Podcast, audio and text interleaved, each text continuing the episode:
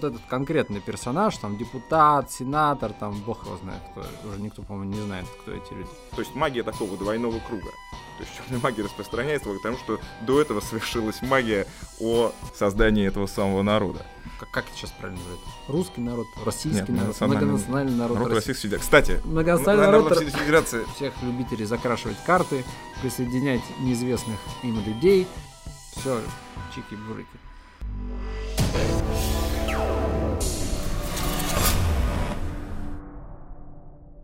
Всем привет! Радио Республика. Событие возвращается после продолжительного перерыва, и мы снова рады предложить вам взгляд на происходящее вокруг нас с точки зрения философии республиканизма. Интенсивность политических событий да, и общей политической напряженности, она может создать впечатление каких-то тектонических сдвигов в общественной жизни. И, безусловно, там судьбы отдельных людей, да, их, к сожалению, немало.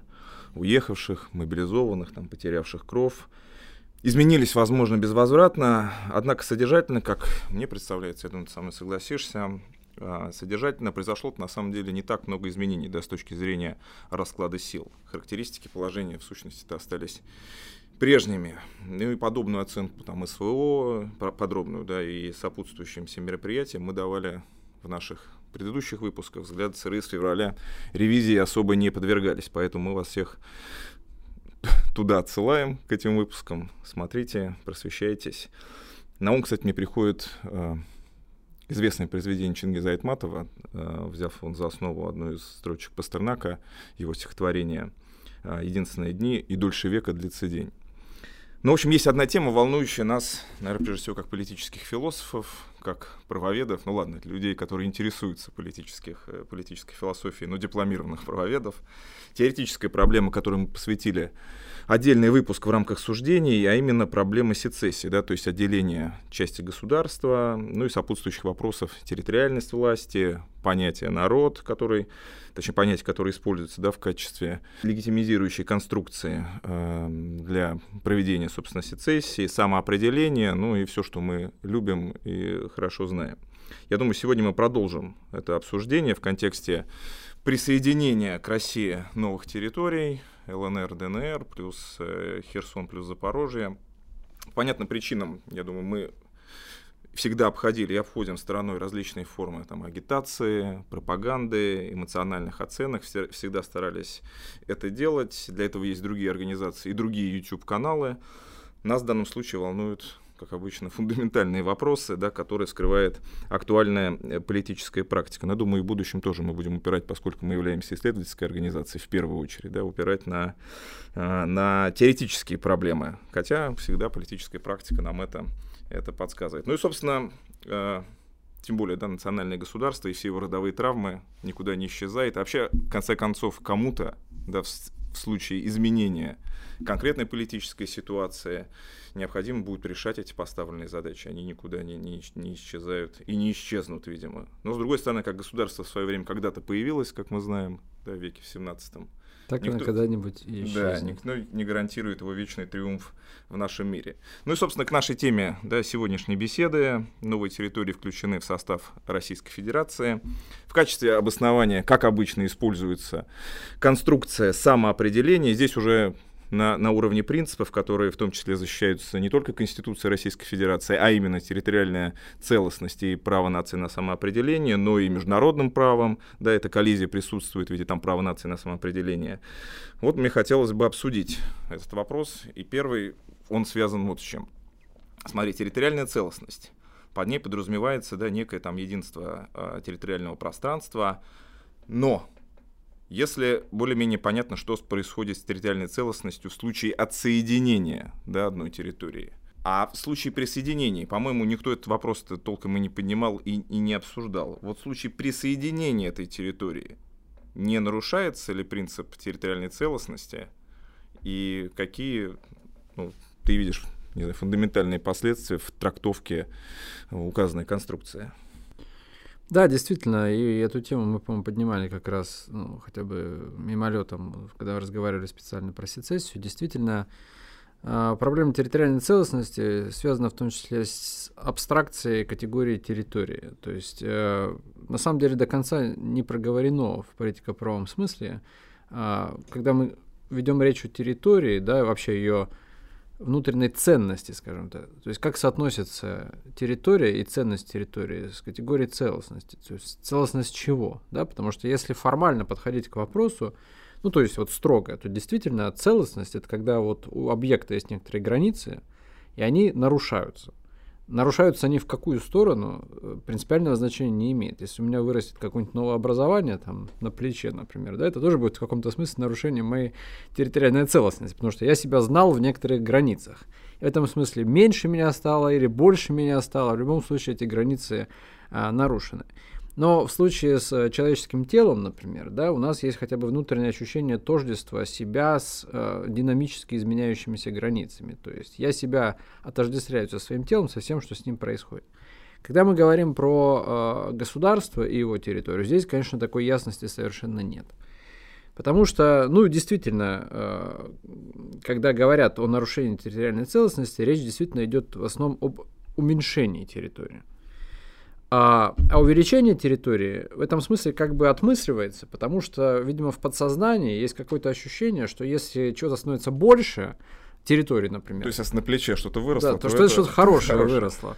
А, что действительно это как бы благо некоторое. То есть это тоже интересный момент, что увеличение э, земель государства воспринимается как некоторое благо, что может быть в каком-то смысле отражает э, здравое какую-то здравую интуицию. Ну, что, например, если у меня увеличилось количество частной собственности, то вроде как хорошо, например, там, у меня количество земли увеличилось. Или количество налогоплательщиков. Ну, нет, я сейчас просто говорю о том, что государство, на самом деле, как всегда, эксплуатирует э, в своей риторике мироощущения и части мироощущения, которые носят естественный здоровый характер. Ну, то есть человеку кажется, ну хорошо, стало больше территории, стало больше земли, ну прекрасно, у меня увеличилась собственность. Проблема только состоит в том, что это работает примитивно к моей частной собственности. Когда я понимаю, что вот я являюсь собственником, вот у меня стало больше земли, например, да, больше какой-то территории, хорошо, прекрасно. Но проблема с государством состоит в том, что у него нет как бы этого частного собственника, нет того субъекта, прежде всего, который может оценить благо это или не благо увеличение количества территорий. То есть вообще нет такого субъекта. В качестве такого субъекта все время существует вот этот вот таинственный многонациональный народ Российской Федерации, который никогда нигде не представлен в своем многоликом образе. Он всегда выражается в форме какого-нибудь чиновника, какой-нибудь жирной морды какой-нибудь, значит, в пиджаке и с некрасивым галстуком, который, значит, нам рассказывает про, значит, там, э, многовековую историю России, про наших, которые где-то или еще что-то. То есть проблема состоит в том, что эксплуатация э, здравого ощущения частной собственности совершенно неадекватна в контексте, где речь идет не о частной собственности, а об абстрактной территории государства, которая никому из нас не принадлежит. Именно поэтому мы с тобой и все наши зрители не принимали никакого решения по поводу того, э, надо нам приращивать. Новообразование. Да, надо нам эти новообразования вообще в себе заводить или не надо? Повторюсь, мы же сейчас не говорим о необходимости теперь уменьшать эту территорию, правильно? Мы говорим о чем-то как о свершившемся факте. Нет, мы вообще рассуждаем. Да, мы да, говорим исключительно... сейчас о том, что, тем не менее, не оспаривая в юридическом смысле даже, я имею в виду в формально юридическом смысле, там законность или незаконность, нас это вообще в данном случае вообще не У нас смысленный эксперимент, да, который следует эксперимент. логике юридического языка российской власти. Да, вот да. некий народ там решил народ, судьбу, как да. бы, причем давайте определимся, вот вопрос интересный в чем? Какой народ принял решение об изменении э, состава Российской Федерации? Какой народ? Подожди, прежде это просто, я чувствую, займет достаточно, достаточное время, о, о народе мы еще вернемся. Я хотел бы сначала, прежде чем вернуться к народу, вернуться к чиновнику с жирной мордой. Вот так он тебе, собственно, и ответит, что, ребята, я выбран на легитимных выборах, являюсь представителем этого народа, ну, неким агентом, выступающим от имени целого, и именно мне поручено решать, какие новообразования там на моем плече в данном случае на государственном уровне, будут считаться превращением и благом, а какие будут эту целостность нарушать. Но с вот этим чиновником, да и не только с чиновником, на самом деле есть одна большая проблема. Даже если мы соглашаемся с конструкцией представительной демократии, Даже если мы соглашаемся не только с ней в абстракции, но и с тем, что вот этот конкретный персонаж, там депутат, сенатор, там бог его знает кто, уже никто, по-моему, не знает, кто эти люди, а, что если это действительно представитель избранный в рамках установленной процедуры, без всяких нарушений, там все чики-бурики. А, вопрос такой. А, каковы границы его полномочий? Не в смысле закрепленных конституций там или еще что-то такое, а вот фундаментально, каковы границы не только, между прочим, его полномочий, но и полномочий тех, кто его выбрал. Что я имею в виду? Ну, представим себе ситуацию, хорошо. Допустим, завтра вносится поправка еще какие-нибудь в Конституцию. Ну, можно же, можно. Ну, мы узнали. Конституционный суд, да. Там скажет, все скажет так далее. Так вот, и, допустим, в эту, в эту Конституцию вносятся поправки, и за них голосуют там на референдуме там, 100, 190% населения. Например, что больше в эту Конституцию никакие поправки никогда вноситься не могут. Ну, просто отменяется раздел, посвященный переходным положениям, там, изменение, ну, логически, с точки зрения конструкции действующего там права, законодательства, это сделать технически можно. Ну, там же нет ограничений по тому, какие именно там поправки. Ну, есть сложности, там, может быть, если мы вносим э, в этот раздел, тут требуется там конституционное собрание, ну, неважно. Технологии соблюдены, вносим поправки, отменяющие возможность вносить далее поправки. Вопрос. Можно это сделать или нельзя? Ну, формально, логически можно. Но на самом деле, что же здесь происходит? Здесь нарушается такая вещь, которая называется межпоколенческая справедливость. Потому что как только мы вносим э, подобное положение, мы тем самым ухудшаем положение тех людей, которые в принципе не могут высказаться по этому поводу. Ну, например, еще наши неродившиеся дети, там, внуки и так далее. И мы их, например, лишаем возможности внести изменения, э, там, поправки в Конституцию, например, которые будут влиять на них. Ну, интуитивно кажется, что это абсурдно, правильно? Потому что, ну как мы можем в отношении других людей, как можем мы ограничивать те права, в которых мы сами не были ограничены? Чем эти поколения хуже нас? Хотя формально все можно сделать правильно и красиво. Так вопрос, а не является ли ситуация с приращиванием земель, за которое высказывается, хорошо, пусть высказываются, официальные представители, выборные там или невыборные, назначенные – не является ли это точно такой же ситуацией? Ведь что происходит? Ну, к нам присоединили там какие-то там ЛДНР+. Вот эти ЛДНР+, становятся, естественно, частью налогового бремени, которое ложится э, на народ Российской Федерации. И ложится он, естественно, не только на сегодняшнее поколение, он, естественно, ложится бременем и на будущее поколение. Потому что у будущего поколения изымают часть тех ресурсов, которые могли быть направлены на их развитие, там, становление и так далее. Вопрос. Почему об этом мы спрашиваем прежде всего население присоединяемых территорий? И почему представители э, власти в Российской Федерации считают возможным высказываться за будущие поколения, которые их точно не выбирали, не назначали и никакие полномочия им не делегировали?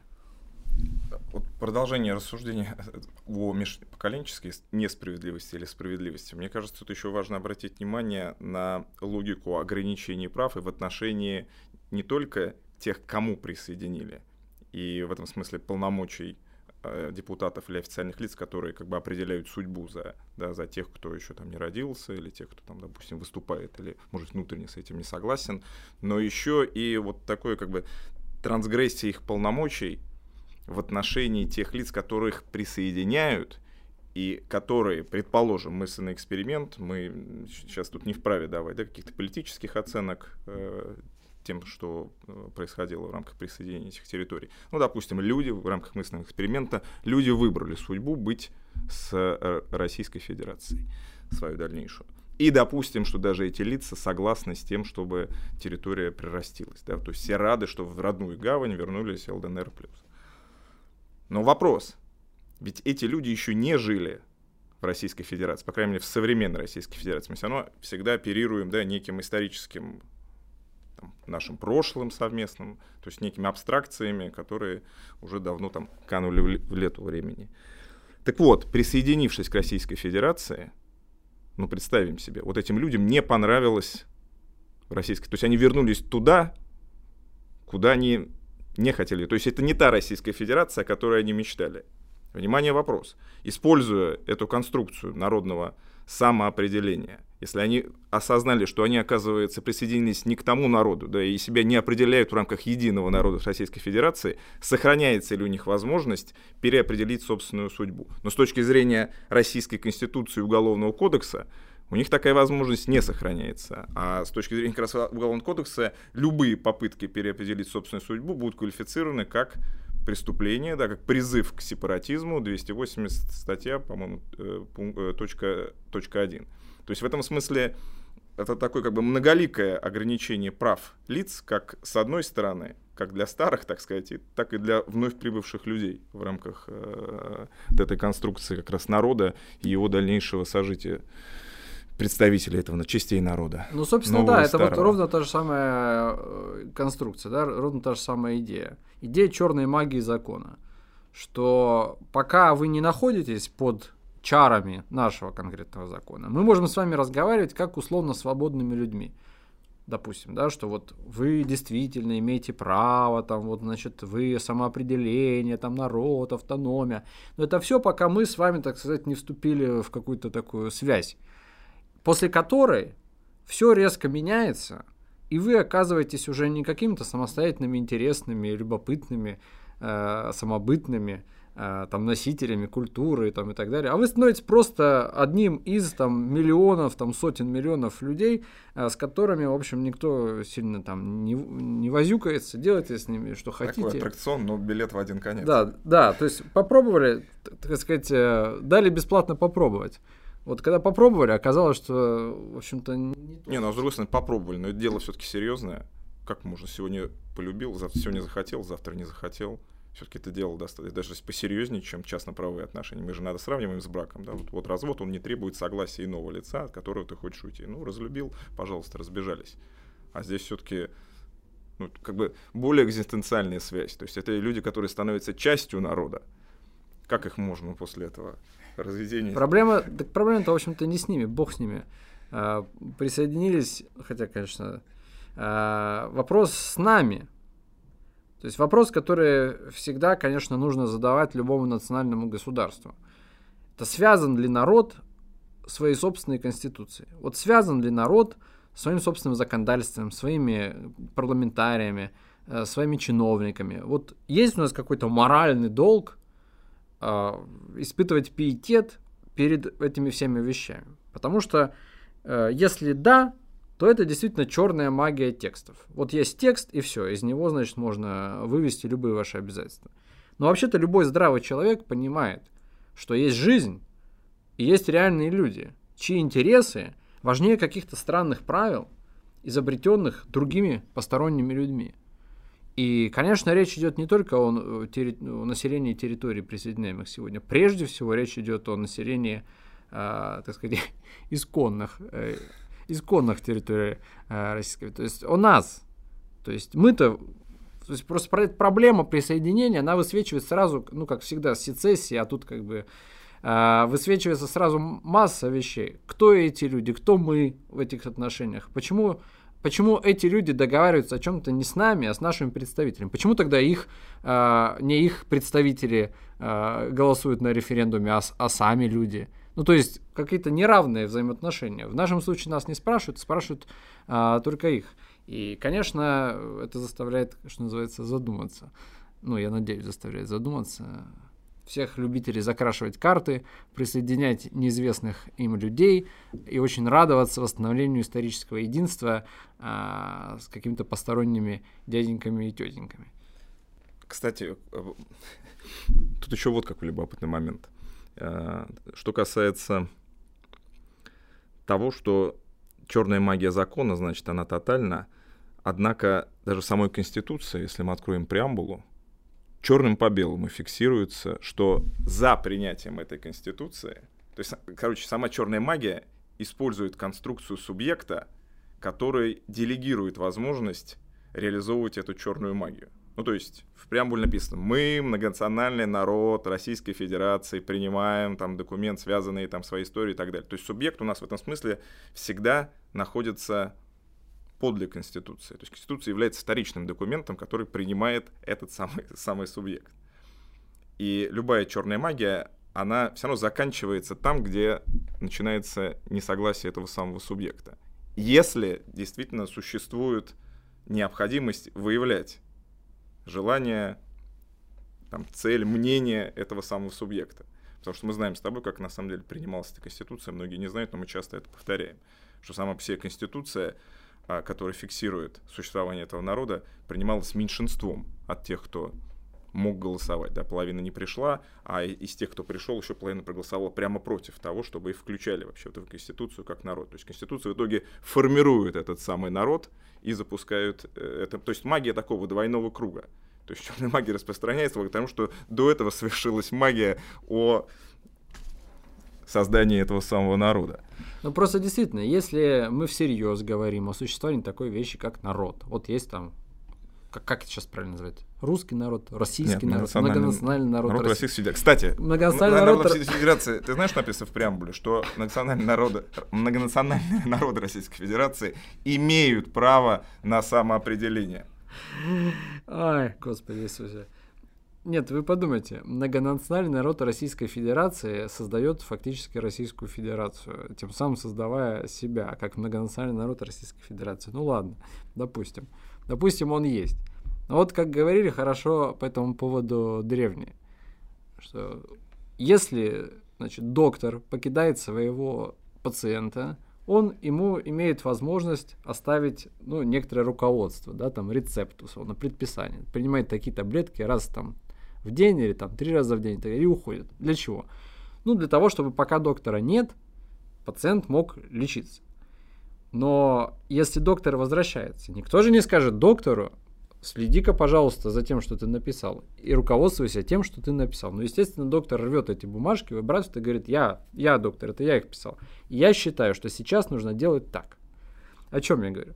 О том, что если у нас есть многонациональный народ там, Российской Федерации, бог с ним, как угодно, значит, если он может себя реализовать как субъект, то, естественно, никакие его собственные предписания самому себе работать больше не могут.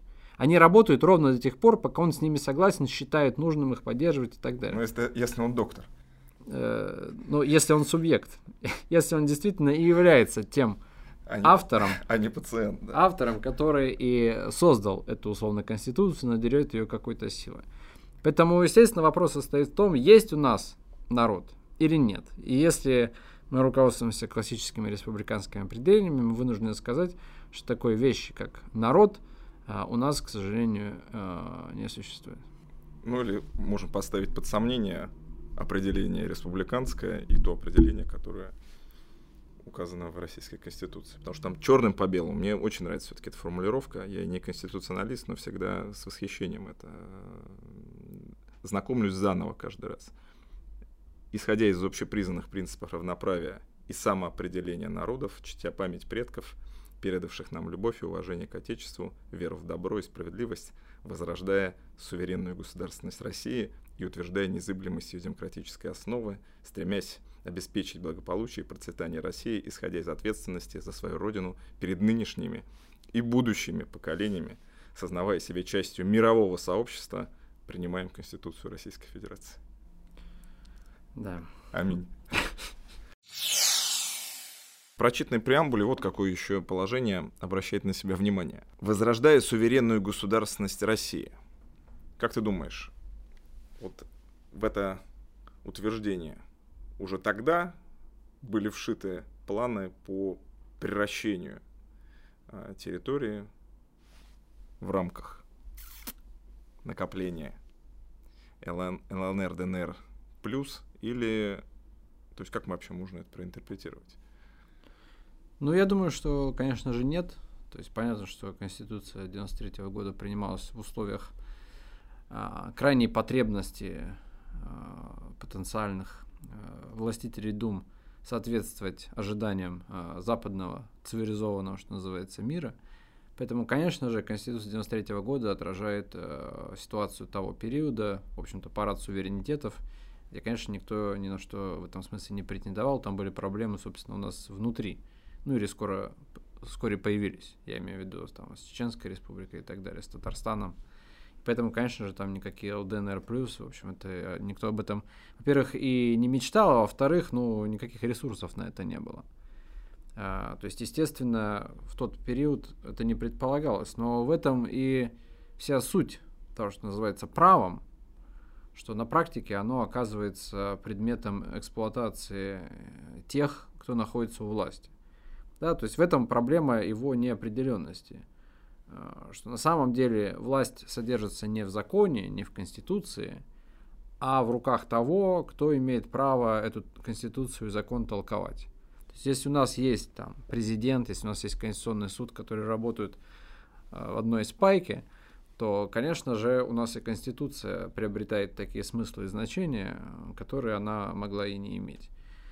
В этом и абсурдность стремления к тому, что называется верховенством закона, потому что на практике это верховенство закон находится в руках у, э, вовсе не закона, а у силы, у силы государственной власти. В России это называется диктатура закона, если я не ошибаюсь. Ну, rule of law, там называйте как угодно. В общем, никакого rule of law тут быть не может. Есть только э, вот эта э, бесконечная власть, которая пронизывает э, всю нашу реальность, или, во всяком случае, стремится ее пронизывать. Поэтому, конечно же, э, речь идет о том, что любая конституция, и наша в том числе, дает бесконечную э, бесконечные пространства для интерпретации, в том числе интерпретации собственной истории. Да, ведь все, что происходит сейчас, происходит под знаменами восстановления некой исторической справедливости. Там, воссоединение, значит, э, братского народа. И, и тоже непонятно. Воссоединение одного, братс... одного народа, восстановление его целостности – или это воссоединение братских народов, в том смысле, что, например, там русского и какой-то части украинского народа, или это русские, которые там находятся, и что, собственно говоря, их делает в этом смысле русскими. То меня Но еще Конституция отвечает на этот вопрос, что мы объединены многонациональным народом с общей судьбой. Так вот, меня интересует, э, вот какова нация а, той части народа, которая сейчас находится на территории ЛДНР+. Ну, сделай запрос в Конституционный суд. вот. Но мне не ответят.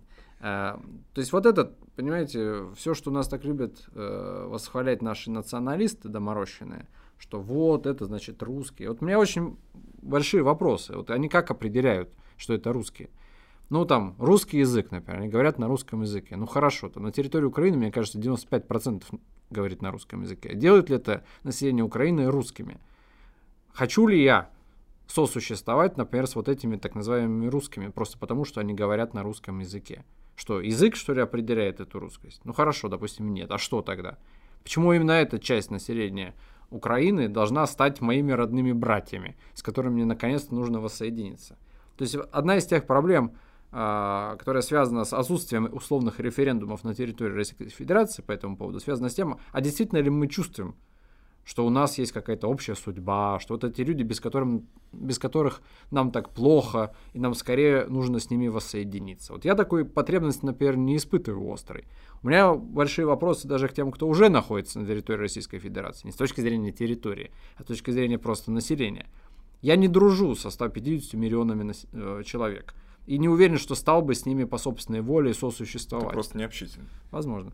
А, а тут мне еще добавляют, значит, каких-то любителей получить э, дотации из э, государственного бюджета. У нас из своих таких, в общем-то, хватает предостаточно.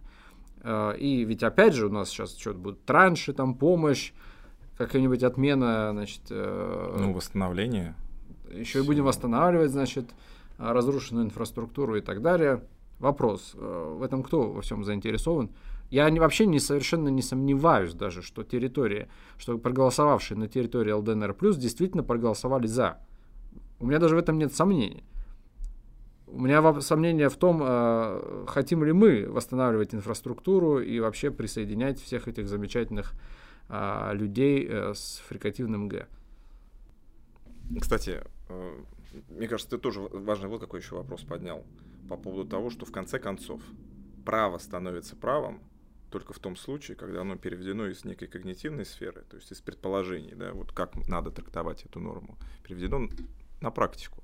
Собственно, именно поэтому устойчивый правовой порядок сохраняется именно там, где есть авторитетные люди, которым доверяет эти полномочия народ, да, и которые трактуют их не потому, что они хорошо формально определены, а трактуют их потому, что эти люди обладают ну, некой репутацией, пониманием, им доверяют люди.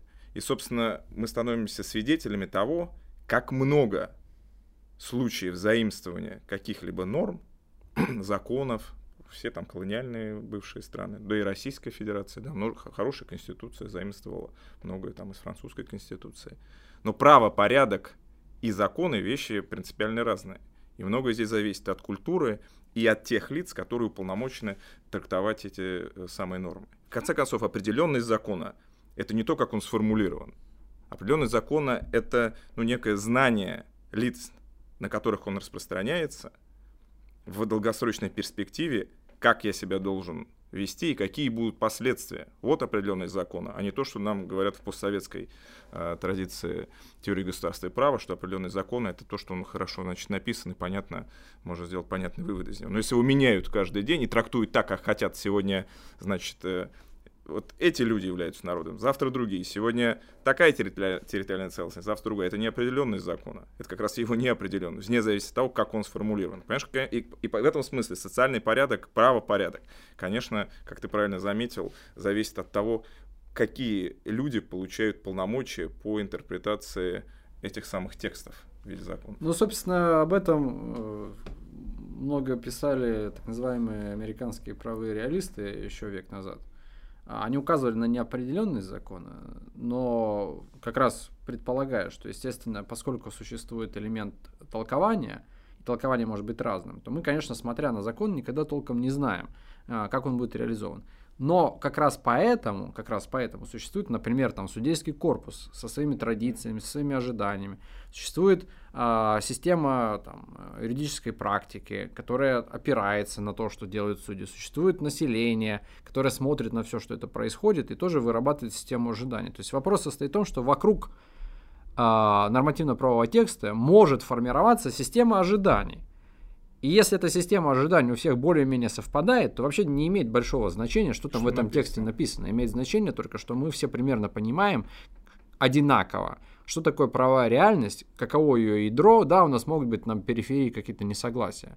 Но в конце концов мы понимаем, что составляет вот то самое согласие в вопросах права. Даже если оно формально не очень похоже на текст, который лежит перед нами. Но если мы по этому поводу не вступаем в конфликт, если мы с, э, значит, не просыпаемся однажды утром э, с ужасом от того, что на самом деле все реализовано совсем иначе, значит, у нас есть это понимание, значит, у нас есть право.